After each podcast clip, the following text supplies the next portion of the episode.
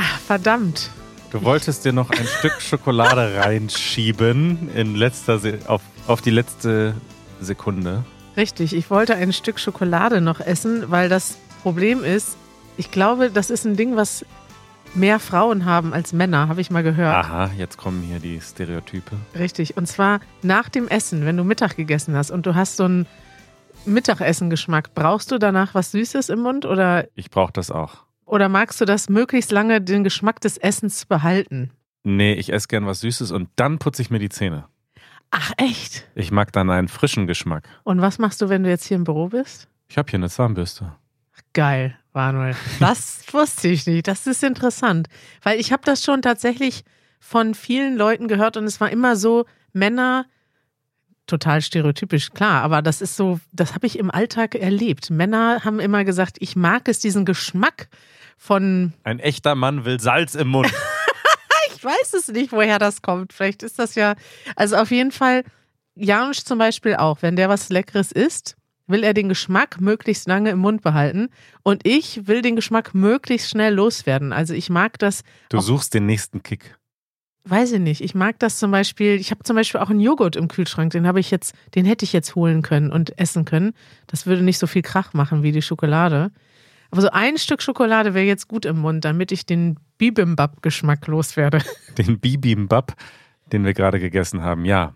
Ja, und Gut. sonst, Manuel, was läuft so in deinem Leben? Du, ich sitze seit langem wieder auf diesem Stuhl. Ja. Wir sind äh, zurück in Berlin, zurück im Podcast-Studio. Also ja, schon etwas länger, aber Du bist wieder gesund. Ich Die bin wieder Menschen haben gesund. dich vermisst. das freut mich. Und am Dienstag ist unsere Episode aus der Schweiz äh, Aus der Schweiz. äh, gekommen, da mit dem Video, Ja, was ich schön fand. ja, was Und jetzt sind wir wieder hier, wollte ich damit nur sagen. Also so. es ist jetzt wieder alles normal. War aber ein schönes, äh, eine schöne Episode. Ich habe die mir auch tatsächlich, ähm, ich im Moment versuche ich wieder früher ins Bett zu gehen und wann, wann war das? Vor, ja, Montagabend dachte ich, boah, heute schaffe ich es mal, um 1 Uhr ins Bett zu gehen.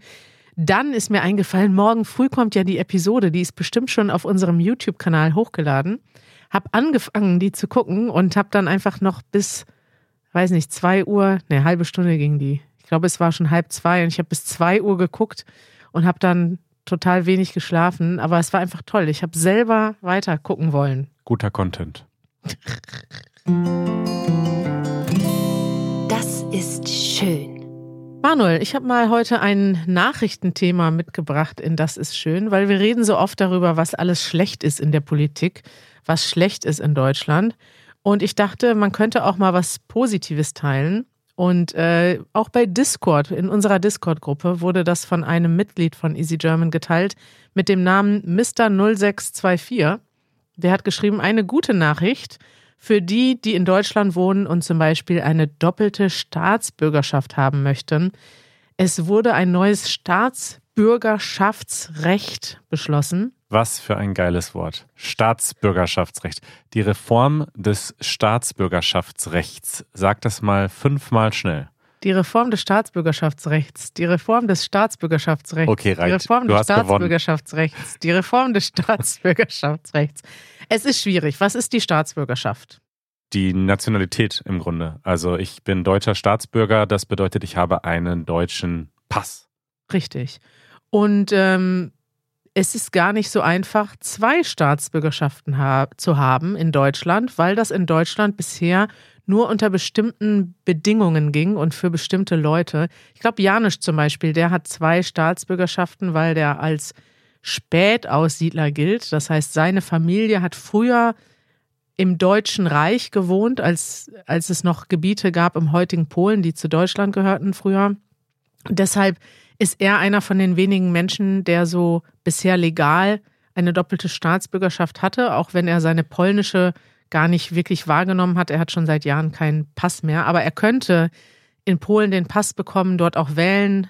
Ja. Macht er aber nicht, ist aber seine Wahl. Und die allermeisten Menschen in Deutschland hatten bisher diese Wahl nicht. Das heißt, wenn man jetzt zum Beispiel aus einem, also aus vielen Ländern kommt, ihr wisst das besser, die jetzt zuhören, äh, kann man entweder deutscher Staatsbürger werden und dann die eigene Staatsbürgerschaft aufgeben.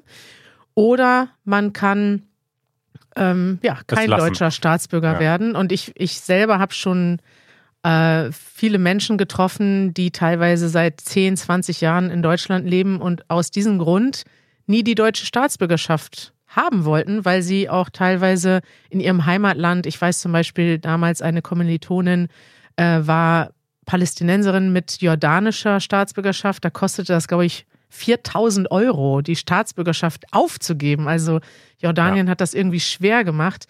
Oder zum Beispiel Amerikaner, die, wenn die die Staatsbürgerschaft aufgeben, ist ja wahnsinnig schwer, überhaupt ein Visum zu bekommen. Die haben dann ja quasi für immer diese Chance verwirkt, einfach wieder zurückzugehen in ihr Heimatland. Ja, so jetzt atme mal durch. Ich bin auch noch hier, Kari. Rede ich so Hast schnell? du vergessen, dass Zu viel. Zu schnell ich und melde zu viel. mich schon die ganze Zeit. Okay, erzähl mal, Mann. Ich wollte noch anmerken, also grundsätzlich, wie du gesagt hast, es war in Deutschland bisher einfach offiziell nicht möglich, die deutsche Staatsbürgerschaft zu erlangen und gleichzeitig eine andere Staatsbürgerschaft zu behalten. Eine große Ausnahme neben der mit Janusz, die du ähm, erzählt hast, ist, wenn das andere Land das gar nicht erlaubt, dass du die Staatsbürgerschaft aufgibst. Ah, ja. Es gibt nämlich Länder, die sagen, du kannst deine Staatsbürgerschaft nicht aufgeben. Du bist argentinischer Bürger zum Beispiel und für kein Geld der Welt lassen wir dich aus diesem Club raus, sozusagen. Ist das so bei Argentinien? Ja, und dann Ah. gab es in Deutschland eben auch die Ausnahme, na gut, du kannst dann natürlich trotzdem die deutsche Staatsbürgerschaft bekommen und behältst die andere, weil es ja nicht anders geht. Aber das war bis jetzt eine Ausnahme.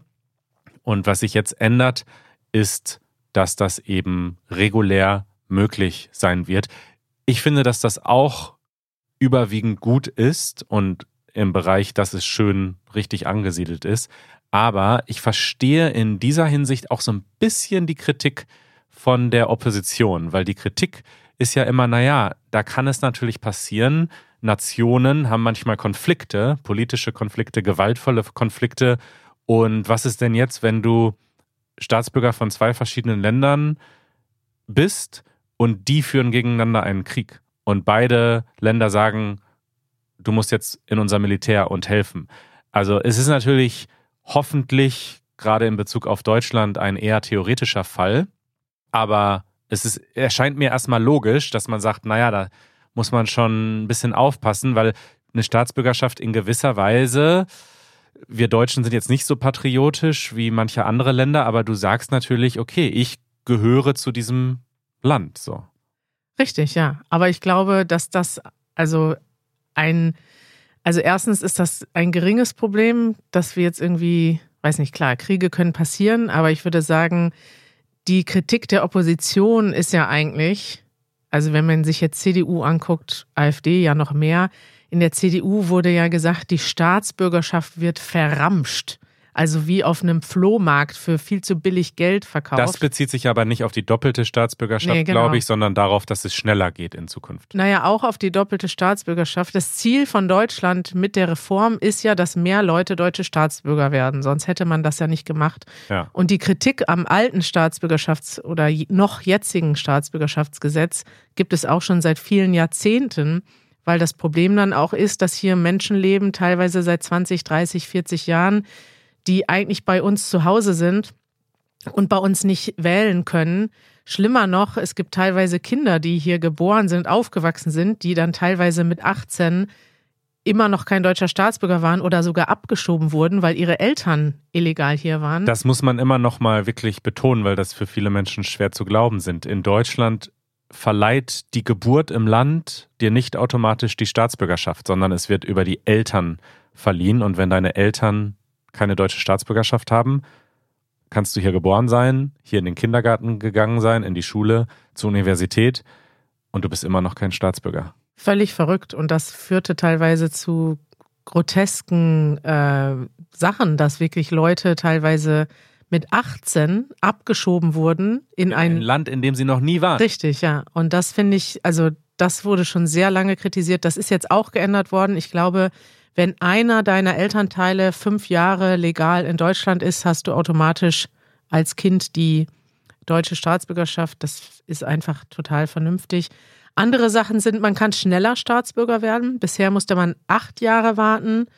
Das ist jetzt nach fünf Jahren möglich, mit besonderen Integrationsleistungen sogar nach drei Jahren. Was sind denn besondere Integrationsleistungen? Wenn du zum Beispiel ja besonders, weiß nicht, einen besonderen Job hast, wo du besonders viel viele. Easy German Videos geschaut hast. Ich glaube ehrlich gesagt, wenn du bei uns arbeiten würdest, zum Beispiel, könntest du das beantragen, wenn du besondere Sprachkenntnisse hast, wenn du ähm, dich engagierst in gemeinnützigen Vereinen. Also viele von den Menschen, mit denen ich früher gearbeitet habe, die sich engagiert haben für, wir hatten ja oder wir haben ja eine NGO und haben verschiedene Projekte gemacht, die haben teilweise auch deshalb schneller eine Einbürgerung, Einbürgerungsmöglichkeit bekommen. Also es sind verschiedene Kriterien, die da zählen. Drei Jahre ist schon ganz schön krass, oder? Wenn du jetzt nach Deutschland kommen kannst, du bist, sprichst sehr gut die Sprache, hast einen Job. Es gibt ja noch mehr Voraussetzungen. Du musst dich selbst finanzieren können und so weiter. Und dann bist du nach drei Jahren Staatsbürger. Ja, kann man so oder so sehen, ob das jetzt äh, kurz oder lang ist. Die Opposition, haben wir gerade besprochen, denkt, dass das viel zu schnell ist und dass das voll krass ist. Du kannst für drei Jahre in ein Land und zack bist du Staatsbürger. Aber erstens ist es ja nicht so, sondern drei Jahre ist ein Ausnahmefall, wenn du wirklich äh, extrem gut dich in der Zeit schon integriert hast. Und man muss halt einfach mal sagen, es ist ja nicht so, dass Deutschland das macht, weil wir so gutherzig sind und sagen, oh, wir wollen einfach mal unseren tollen Pass, mit dem man in so viele Länder visafrei reisen kann, den wollen wir einfach mal mit mehr Leuten teilen. Wir brauchen Fachkräfte, wir brauchen Menschen, die nach Deutschland kommen und hier auch bleiben wollen und hier auch eine Perspektive haben und eine Familie gründen. Die brauchen wir, sonst sonst, Sonst- schafft diese sonst- Volkswirtschaft das nicht. Sonst ist Deutschland bald weg vom Nein, Fenster. wirklich. Wir- Es ist einfach, es gibt überall Fachkräftemangel. Wir können irgendwie keine Windräder aufbauen, weil es nicht genug Mitarbeiter gibt. Ist jetzt ein Beispiel, weiß ich nicht, Ja. ob es stimmt. Und insofern ist das ja auch eine gute politische Entscheidung, denke ich einfach. Genau. Deshalb ist das jetzt heute unter Das ist schön, denn ich, ich glaube, also ich weiß einfach klar, Deutschland hat ja gewisse Motive, wie du gerade gesagt hast, um das zu machen. Aber trotzdem wird es für viele, viele Menschen, auch von denen, die hier zuhören, einfach ein total, also ein wichtiger Veränderung im Leben darstellen. Alleine denk mal, ich denke jetzt an die Menschen, die mit ihrem Pass nicht in ihr Heimatland zurückkommen, weil sie geflohen sind. Viele Syrer können gar nicht zurück nach Syrien fliegen mit dem syrischen Pass, weil sie dann vielleicht vom Militär eingezogen werden. In anderen Ländern ist das auch so. Und du hast dann und können mit ihrem Pass sowieso kaum irgendwo hinfahren. Und mit dem deutschen Pass hast du einfach andere Privilegien. Und dass diese Privilegien jetzt schneller Menschen zugänglich sind, die hier leben und hier ihren Lebensmittelpunkt haben, finde ich absolut richtig.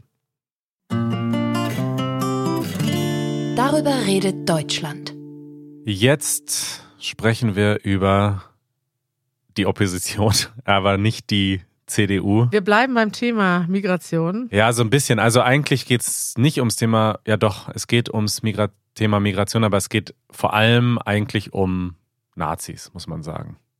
und die AfD. Wir, ihr habt das vielleicht mitbekommen, in Deutschland wird im Moment protestiert. Äh, Und das ist sogar zu einer fast überraschenden Protestwelle geworden, was hier am Wochenende so passiert ist. Viele Leute sind auf die Straße gegangen. Ich war auch mit äh, Janusz hier in Berlin beim Protest. Und äh, ich fand es jetzt nicht so überraschend, dass dagegen protestiert wird. Manche Zeitungen haben sich schon überschlagen und haben von einer tollen neuen Demokratiebewegung gesprochen. Wie hast du das wahrgenommen? Ich konnte leider nicht so aktiv teilnehmen, da ich krank war. Das tat mir auch wirklich so ein bisschen weh, weil ich finde das wirklich, das ist einfach toll, wenn Menschen auf die Straße gehen und sagen so, jetzt reicht's und wir demonstrieren und dann ist es auch toll, wenn man dabei ist. Und ob das jetzt gleich eine neue Demokratiebewegung ist, weiß ich nicht, aber es ist grundsätzlich schon, es stimmt erstmal hoffnungsvoll, dass man plötzlich nicht das Gefühl hat, es zucken alle mit den Achseln, mit den Schultern. Weil, wie, wie ist das Sprichwort? Mit, Schulter. mit den Schultern zuckt man, wenn man so sagt, ach, das ist mir irgendwie, da kann man nichts machen, weiß ich nicht, ist halt so. Sondern sagen so, es reicht und wir gehen jetzt mal auf die Straße. Aber vielleicht sollten wir Erstmal erklären. erklären, warum die Leute auf die Straße gehen. Also es Die AfD gibt's ja schon ein paar Jahre, das ist ja Richtig. nicht neu. wir haben auch öfters schon darüber gesprochen, über die AfD, die eine rechtsextreme Partei ist, auch immer rechtsextremer geworden ist über die Jahre. Die haben mal angefangen, vor allem als Euro, europakritische Partei. Sowas gibt es ja in vielen Ländern, aber man muss doch sagen, dass mittlerweile, glaube ich, die fünfte oder sechste, weiß nicht, dritte oder vierte Generation von Parteichefs aus der eigenen Partei ausgetreten ist, weil die eigene Partei zu extremistisch geworden ist und nach rechts immer weiter gerückt ist. Und mittlerweile sind doch nur noch Leute tatsächlich in der AfD, die schon sehr, ja, es gibt Leute, die moderat reden. Das sind auch immer noch die, die auch im Bundestag sitzen. Das sind jetzt nicht die super krassen Nazis, aber die ganze Partei ist doch schon durchzogen von Menschen, die sehr rechtes Gedankengut haben. Und da haben viele Menschen Angst vor in Deutschland, denn gleichzeitig ist es so, dass die Partei immer mehr Zulauf zu bekommen scheint. Ähm, in manchen Bundesländern, auch Bundesländern, in denen dieses Jahr gewählt wird, also da wird dann ein Landtag und ein neuer Ministerpräsident oder Präsidentin gewählt, ist die AfD im Moment die populärste Partei und das macht einem natürlich Angst, wenn es irgendwie sein kann, dass bald vielleicht der erste Landtag in in Deutschland existiert, der eine Mehrheit mit AfD-Politikern hat. Genau. Aber auch all das war ja jetzt eher ein schleichender Prozess. Das war jetzt nichts drastisch Neues. Was aber passiert ist, ist, dass es eine Recherche gab vom Korrektiv. Das ist, äh, was ist das? Eine Publikation, ein Journalistenzusammenschluss. Also. Ja, ein, eine Publikation, ein, äh, wie nennt man das? Recherchen für die Gesellschaft, schreiben sie auf ihrer Website. Ja, Investigative die, Journalisten, kann man sagen, ja. Genau. Die haben etwas aufgedeckt. Und die haben aufgedeckt, dass es ein Treffen gab, ein geheimes Treffen, schon Ende letzten Jahres, ähm, in einer Villa. Da haben sie dann richtig so Aufnahmen gemacht mit so äh, Kameras, die ganz weit reinzoomen können. Also sie haben durchs Fenster gefilmt und hatten dann auch Quellen dort. Und da haben sich Neonazis getroffen, aber eben auch hochrangige AfD-Politiker, also Menschen, die in dieser Partei sind und auch was zu sagen haben. Mhm. Und, und auch Unternehmer, also Leute, die Firmen besitzen oder beteiligt sind an großen deutschen ja. Unternehmen, waren auch dabei. Also nicht nur jetzt einfach irgendwie ein paar Neonazis, die nichts zu tun haben und keinen Job haben, sondern mächtige Menschen haben sich da getroffen und haben einen Plan besprochen, haben darüber gesprochen, wie man Menschen mit Migrationshintergrund oder einfach auch Menschen, die sozusagen nicht ihrem Ideal eines Deutschen oder einer Deutschen entsprechen. Also sie haben explizit auch über Menschen gesprochen, die sehr wohl die deutsche Staatsbürgerschaft haben, aber vielleicht nicht mhm. schon seit Geburt hatten, ähm, wie man die aus Deutschland rauskriegt.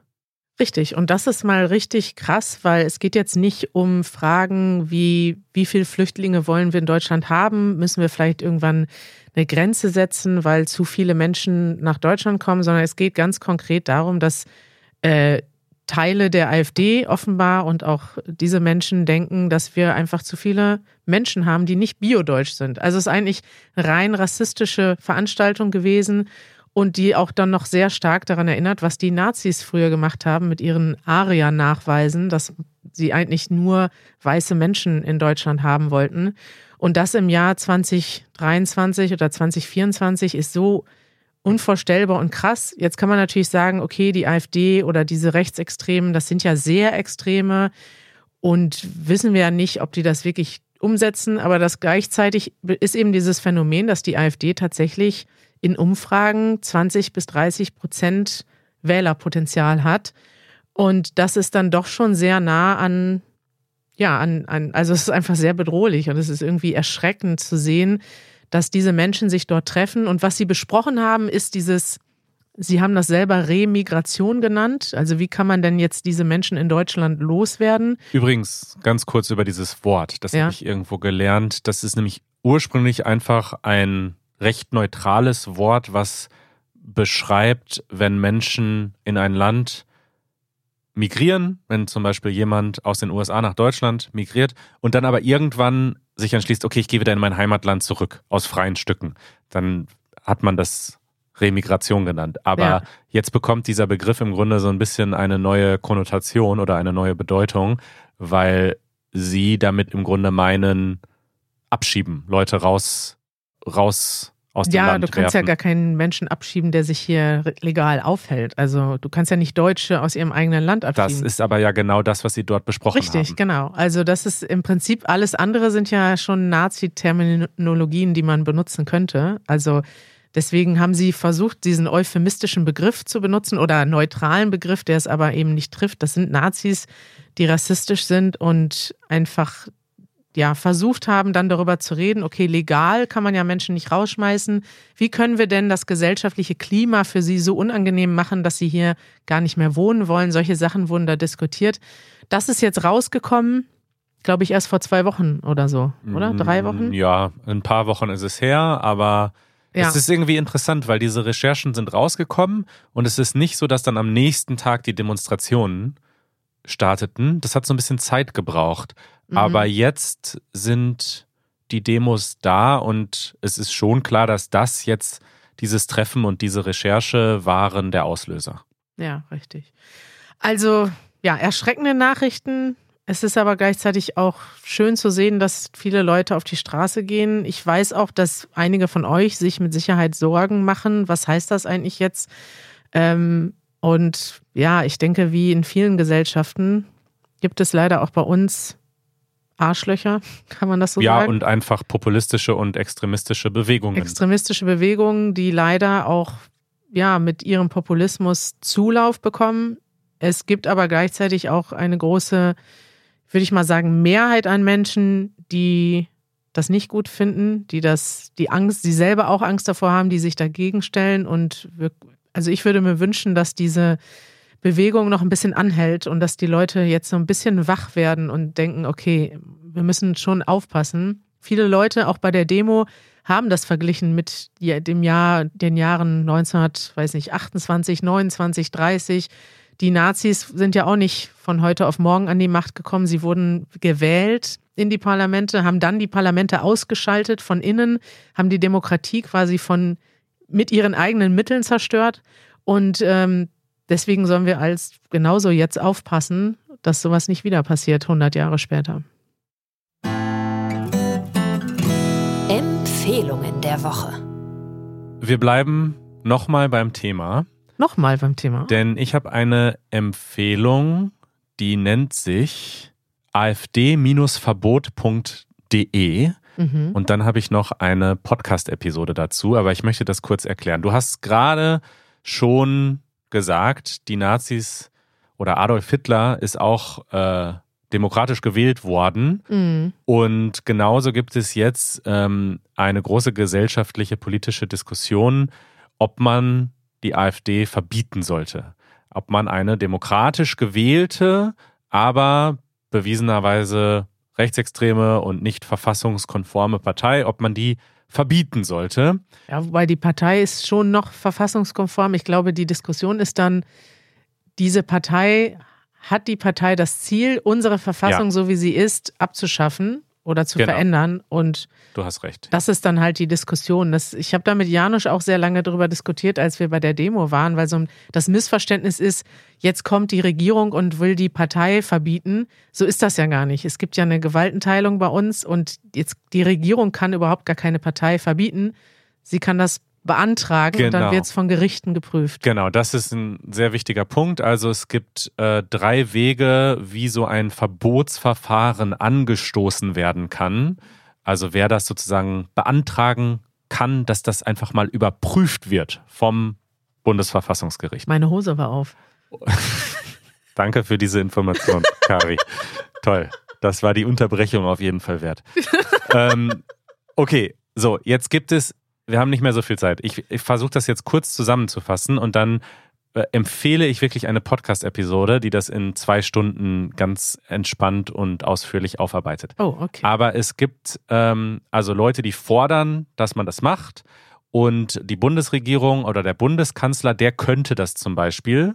Also nicht, der kann das nicht verbieten, aber der kann so eine Überprüfung anstoßen. Der kann sagen, ich möchte, dass das überprüft wird, ob so ein Verbotsverfahren gemacht werden kann.